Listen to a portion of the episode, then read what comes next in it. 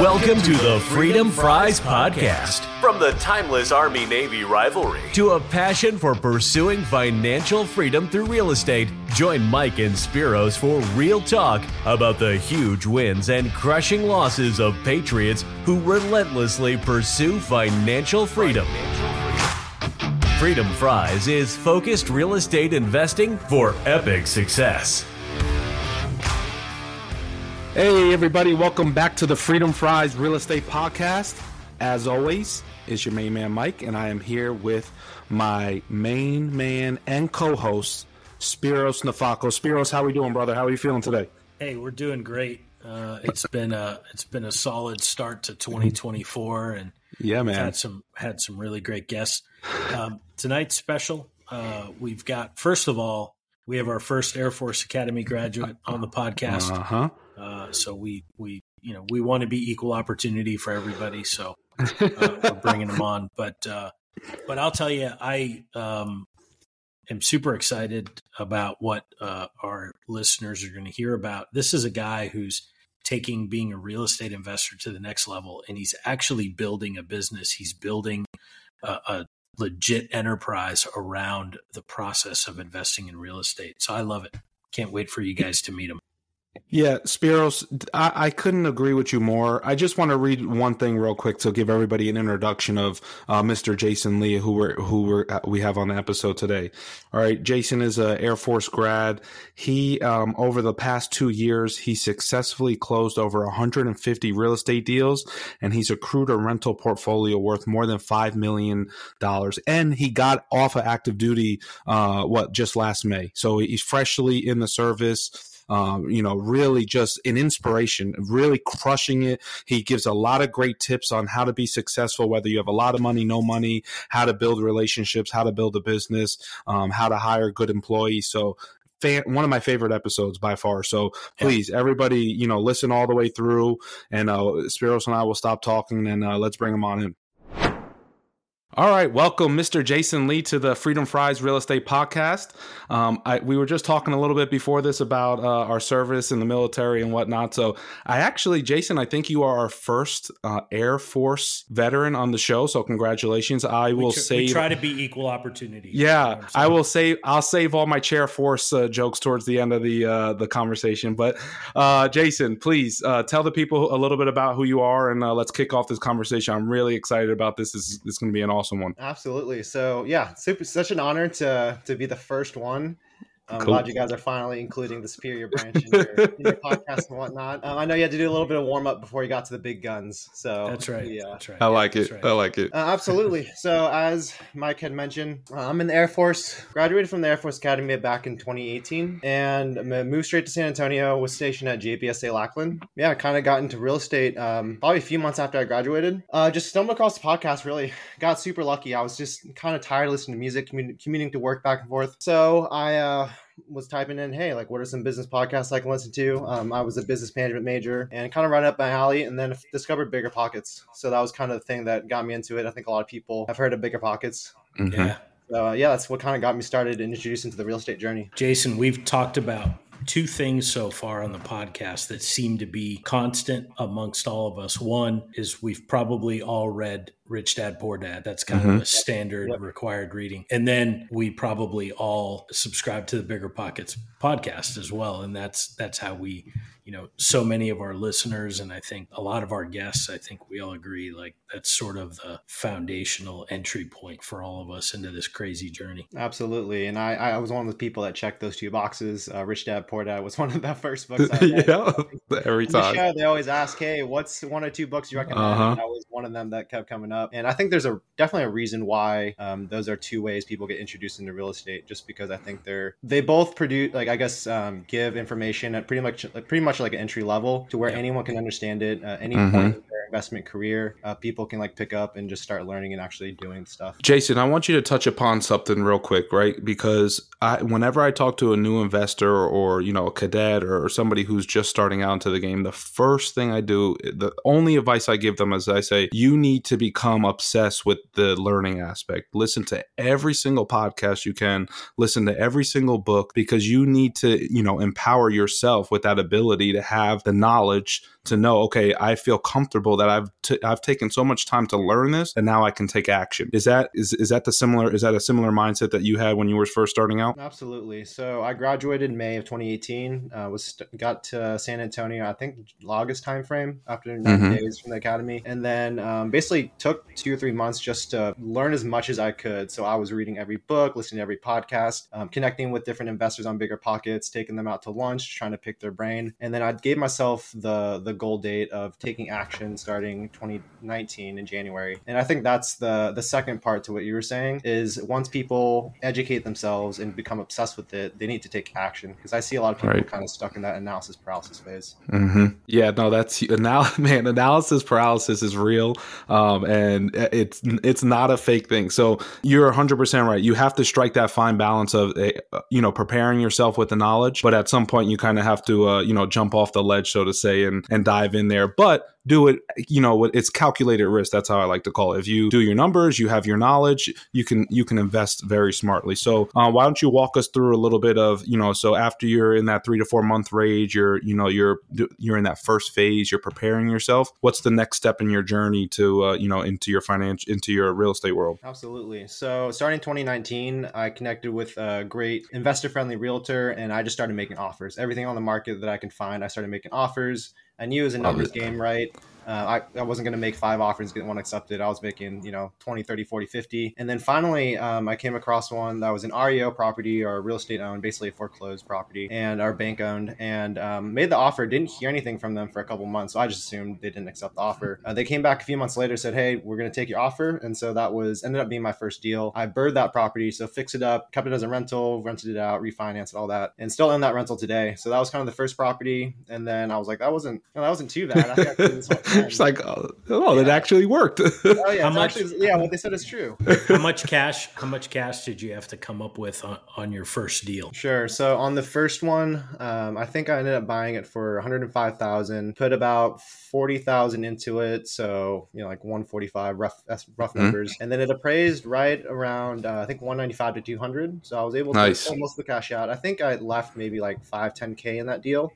Right. Five ten k to grab you know fifty k in equity equity Plus, you know, it's cash flowing me a couple hundred bucks a month. That I don't think. Right, right. It's awesome. it, yeah, man. That's fantastic. Go ahead, Spiros. That's I mean, I, that is that's the dream right there. That's taking you know recycling your money, and you get what people don't understand, right? That I, I think that at least the average investor is you do the BRRRR method, and you still have the property, so you can, right. you get your money back. You do it again, and you still have the property. So I love it. I love it. Absolutely. So a lot of a lot of our listeners, Jason, I think you know are like, hey, that sounds great, but I don't even have the you know the five or ten grand that it takes to get in the game. I mean, without asking you a personal question, I mean, did you mm-hmm. dive into this having saved some cash that you were going to deploy, or did you dive into this education and action piece thinking, I'm going to do this the way they say, which is like, I'm not going to use my own cash. I'm going to use my brains and my effort. T- tell us about that a little bit. Absolutely. So I finance most of it with a hard money lender. And so no hard money lender is going to give you 100% of the purchase right. rehab. You're going to have to come with some skin in the game. So I think for me, that ended up being probably around $30,000. And with that, okay.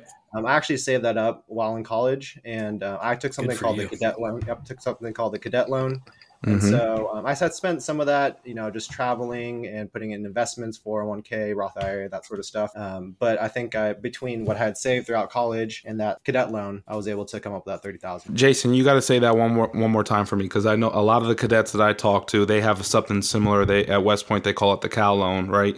And I tell every single time I talk to them, I say, you should take your Cow loan and you should go buy a house. Right. Cause that can really help you. So every Jason, say one more time what you did with your cadet loan that you got. What did you and do? Then, and then I'll tell everybody what I did with it. we'll compare notes. Oh man, I yeah, I, I saved it and I used it to, for my first investment property, and probably the best decision I've ever made. Uh, Jason, uh, I'm I'm gonna fast forward real quick, all right? But your first ca- your first cadet loan, you go from one property. What to today in 2024? How many properties have you purchased, sold, wholesaled from the from the ca- uh, cadet loan to 2024? Uh, as far as deals go, I've probably done close to 200, like 150, 200, somewhere around there.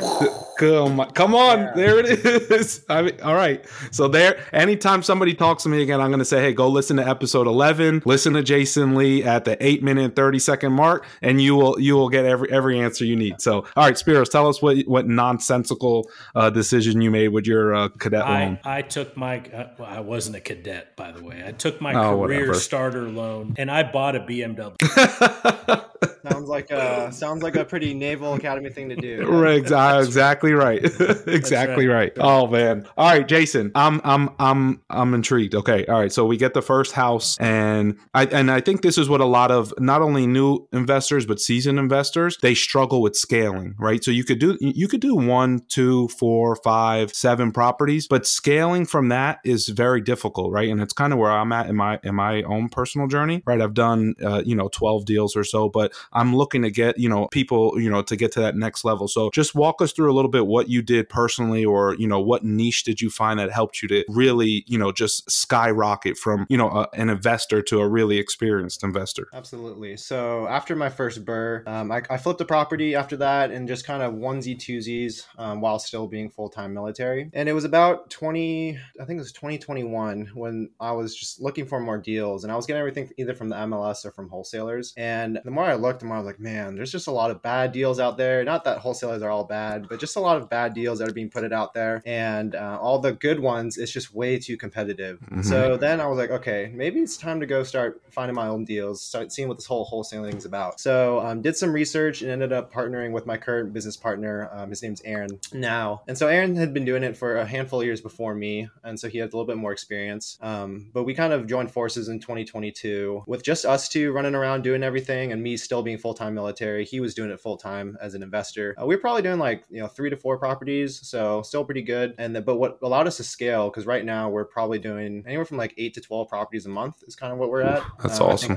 like this month, for example, I think we just contracted number seven. We should have a couple more by tomorrow. That's um, awesome. Um, I definitely say it's it's people. That's what allows you to scale. You you know you can only do so much by yourself, but if you're really looking to to do uh, more and more deals, it's scaling, and that's something that we've had to learn throughout 2022, 2023 is hey, how do we hire people? How do we create systems? How do we um, create processes that allows us to do that? Because what I've heard, and we ha- we've hired a business coach last year, and something he always told us was like, hey, at the end of the day, you're a business. Like, yes, you're a real estate investor. Yes, that's how you make your money, but that's just the mm-hmm. vehicle. At the end of the day, like you're a business. Everyone has different vehicles, uh, no matter what it is, but all businesses operate the same. They all have their systems, their processes, and the- so I don't yeah, know, no, yeah, I don't know if that really answered your question. Now yeah, no, that more into the details. No, please. I, I don't want. I, I, can talk all day about this, Jason. So I want to give Spiros a chance to jump in, but I, that that answered my question, and I have more. But Spiros, I don't know if you wanted to jump in first. Yeah, yeah. So it it sounds like, and I, and I'm going to borrow. Hopefully, I'm allowed to do this, Mike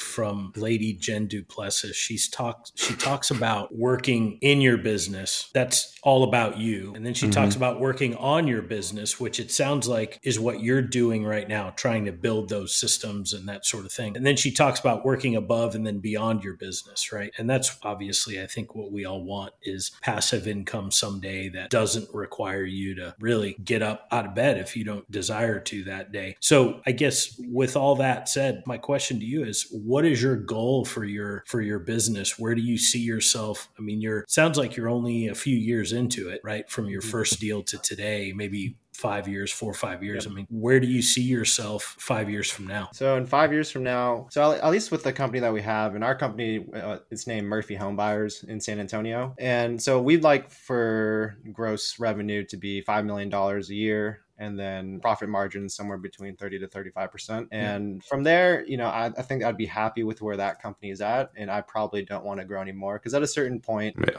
if you have too big of an operation that's trying to do you know 30, 40, 50 deals a month, mm-hmm. I mean, it's just creates this beast with a ton of overhead and a lot of headache, and your profit sure. margin shrink down. So that's where I'd like that company to be at. And then from there, I'd probably transition over, you know, hire someone to take that over, and then I don't really know what's next. You know, transition to somewhere else in the real estate realm, whether that's a little bit more lending. Um, I played around with the idea of opening title company, buying some sort of service company like HVAC company. Um, mm-hmm. sort of, so that's just kind of the immediate plan. I'm trying to focus on just this one thing because, right, you notice that a lot of people can get that shiny coin syndrome where you focus on something else and you, you keep right. a bunch of things not very well, I guess. So whether right. whether you're getting out of the Air Force in a couple of years or you know in 15 years, I bet I know what you're not going to be doing when you retire. You're so, not going to yeah. be looking for a job, right? and, I and I completely missed this important piece. Um, I actually just separated from the military uh, hey. May of last year, so I hit that five. Well, congratulations, man! It, All right, cool. Dive and dive, but that's part of the reason why I, I, decided to start looking for my own deals in 2022 because I wanted cool. to see, hey, is this is this a real business? Is this viable? Is this something that I can jump to? Right. I'm out of the military. Well, congratulations, Jason. I just uh, I just got off a of terminal leave in December, so I'm officially off active duty as well. So I, I joined you. I'm I'm in, I'm in, I'm in the I'm in the club now. So all right, Jason, I want to dive in. We've never had a wholesaler on on the show before, and I think that's something that's really appealing, especially to a uh, you know younger investor who might not have a lot of money, uh, startup money, but they have a lot of time and they can network and they can make calls. So can you talk a little bit of just about what wholesaling is, how you know how you go about it, and maybe some tips and tricks on on being successful in that in that world? Absolutely. So I'll start off with what wholesaling is. Wholesaling okay. is when you go find a deal off market directly to the seller. You sign a contract with them. Hey, I'm going to buy your property for eighty thousand dollars. Let's say you then take that contract and you assign it and find another investor buyer for it that'll is willing to pay more for that property. So let's say they say, hey, I can buy that property for ten thousand. I mean, excuse me, for ninety thousand dollars. Mm-hmm. You basically assign them the contract. They become the new buyer, and you make that difference at ten thousand dollar assignment. And um, that's essentially what wholesaling is, and doesn't require a ton of money to get into, which is why a lot of newer investors will, without without a lot of money, but maybe a lot of time, will get into it. And I will and say, j- that, oh, go ahead. Hold on, I, I want to pause you right there because that's obviously what wholesaling is, right? And I think a new investor would say, well, why would you know? Let's use me as an example, and I have and I'm buying a property from Jason. Why would Mike pay Jason ninety thousand dollars for a property that he just got for eighty thousand dollars? And Jason, you tell you correct me if I'm wrong. Me as an investor, I will gladly play, pay Jason ten thousand dollars for uh you know marketing, for going out and finding the property, for talking, for knocking on the door, for doing all the legwork to bring me a deal that even at ninety thousand, if the ARV is you know one hundred eighty thousand and I have uh, room to make money all day long, I'm going to pay Jason. I'm paying him for his time for doing all the work and, and presenting me with a deal that other uh, but for Jason, I would never have it. Absolutely. So finding, and this is probably a good place to put this in. I'm, I wouldn't market myself as necessarily a wholesaler. I would say our superpowers in our company is just finding off-market deals. We were actually doing a lot of uh, flips rentals, and then if you're familiar with wholetailing, mm-hmm. you know what that is. Yep. Uh, I'm just, I'm not. I don't I don't know what wholetailing is. Sure. So wholetailing kind of similar to wholesaling. So basically, it's when you buy a property, you actually buy we buy it ourselves, uh-huh. and then we will like clean it out, and then we'll just list it as is on the market, and then mm. will likely come and buy it. And the reason why we do that instead of maybe wholesale is that once you put it on the market, that gets the most eyes on it and the most buyers on it. So likely you get a little bit more money. So you're so you're buying a proper a, de- a distressed property, cleaning it out, so to say, not doing any renovation, and then just putting it back on the MLS. Essentially, or if we're putting hmm. money into it, like you know, five hundred bucks, thousand. Sure, bucks. interesting. That's pretty cool. Yeah, definitely. I, have heard of it called as the you know lipstick on a pig strategy too. yeah, so we loved it, and the only reason why we changed a little bit more to wholesaling this year is one, as we scale, the more deals we have, that we just don't have enough private capital to take down all those deals and buy them ourselves. And then two right. is with the market had shift, at least in San Antonio, shifting and slowing mm-hmm. down. Um, it's a little bit more risk if you buy everything versus wholesaling. But right. what I was trying to get at as far as finding those deals off market, which is kind of our superpower, we find a great deal, then we figure out what we want to do with it. Because if you have a good deal, mm-hmm. you can go a million different directions with it. Right.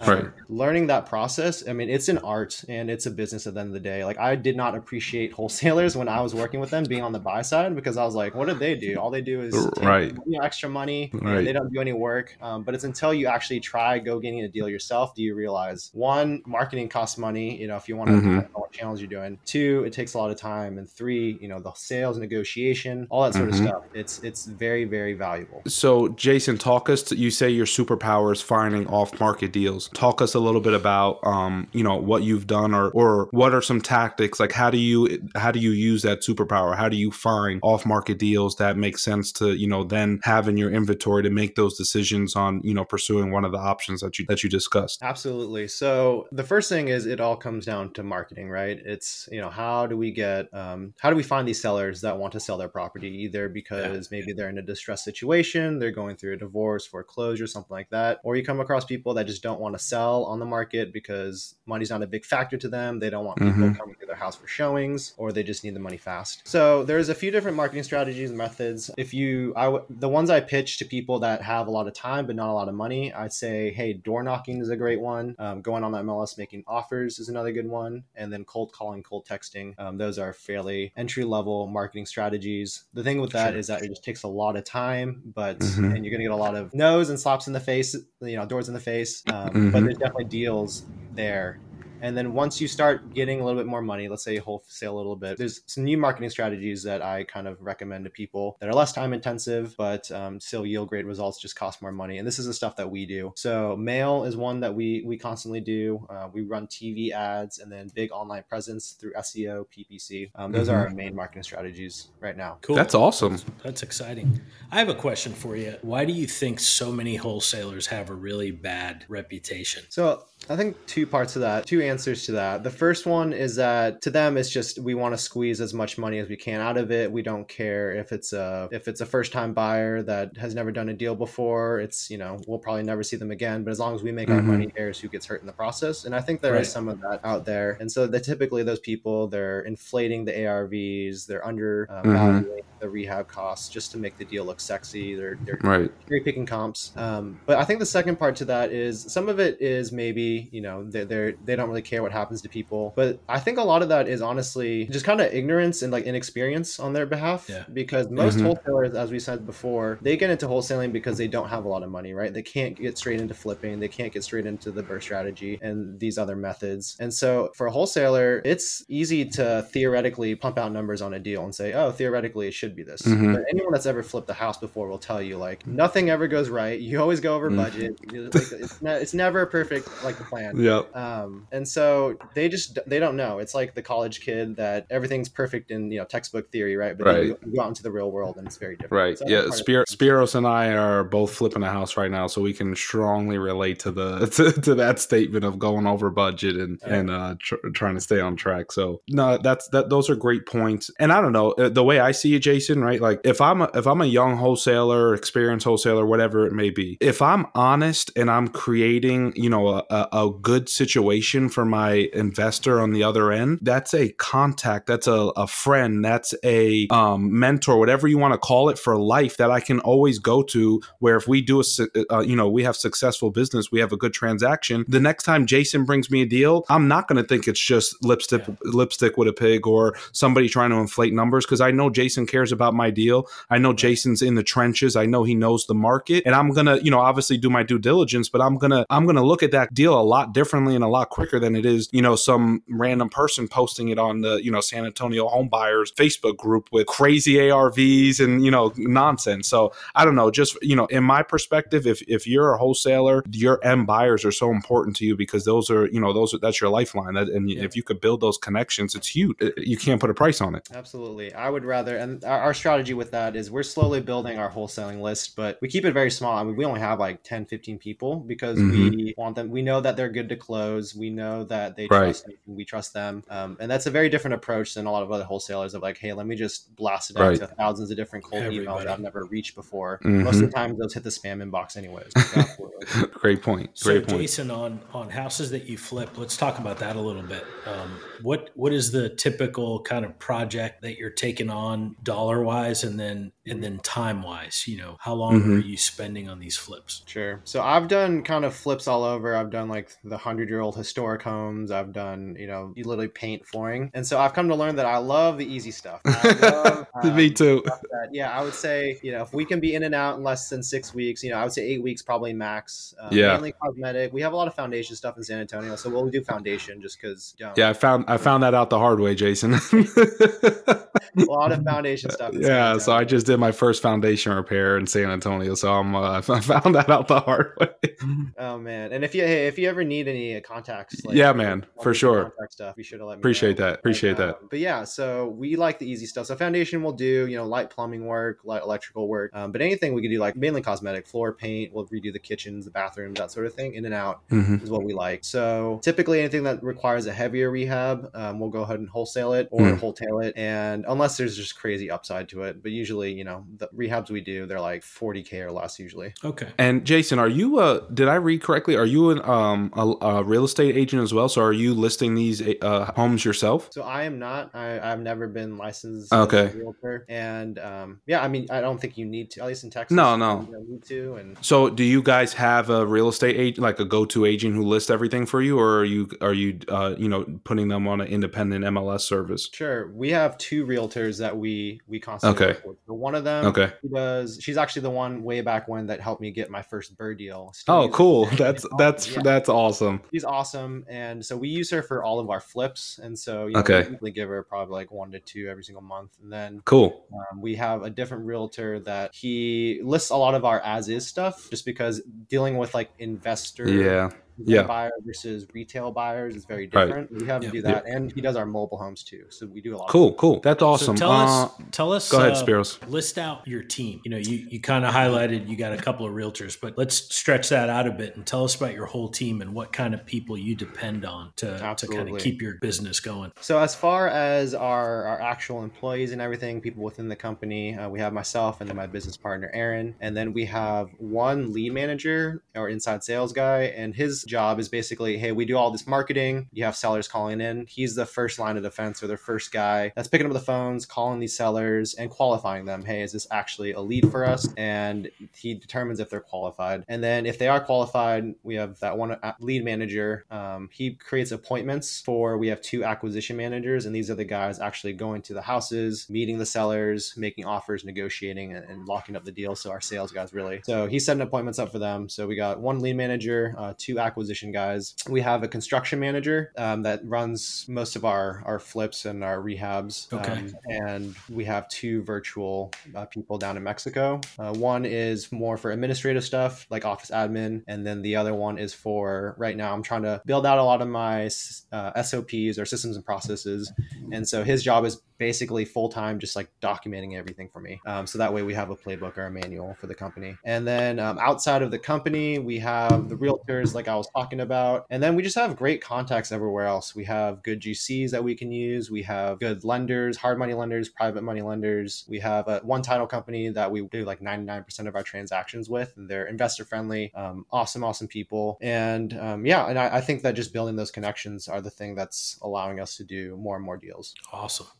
Jason, I hear this a lot on different podcasts that I'm listening to, and I think um, you know you've just described a really, really good core group of people, right? But a lot of the podcasts I listen to or investors that I hear from, um, they they struggle with finding people who have the same drive and work ethic as as the the owners, right? As the two main people. So I, I don't know if you can talk a little bit about what your approach has been or how you've you have found people who care as much as you to be successful and and you know put in the time and especially the person that you mentioned who's the, who, that frontline defense basically who's getting those first phone calls that person's got to be instrumental in just being able to know the lingo and have the conversations with potential home uh, you know people who are selling their homes and and and to be able to articulate what you guys have in your mind as the as the owners and get that information over. That's a big wordy question but i don't know if uh, if you could touch upon that a little bit. Absolutely. So i will say that our, our guys are rock stars. I'm thankful for for each one of them them, and um, yeah, they're they're absolutely awesome. I'm so happy to have them on the team. And so just hiring people that was a learning process in and of itself, and I'm still trying to learn how to manage people these days. But one of the big things is that I guess that while we were hiring on that, we just some I would say some advice for people ever like looking to hire people on their team. One is we actually use like I don't know if you've heard of like the DISC profile or the DISC personality profile.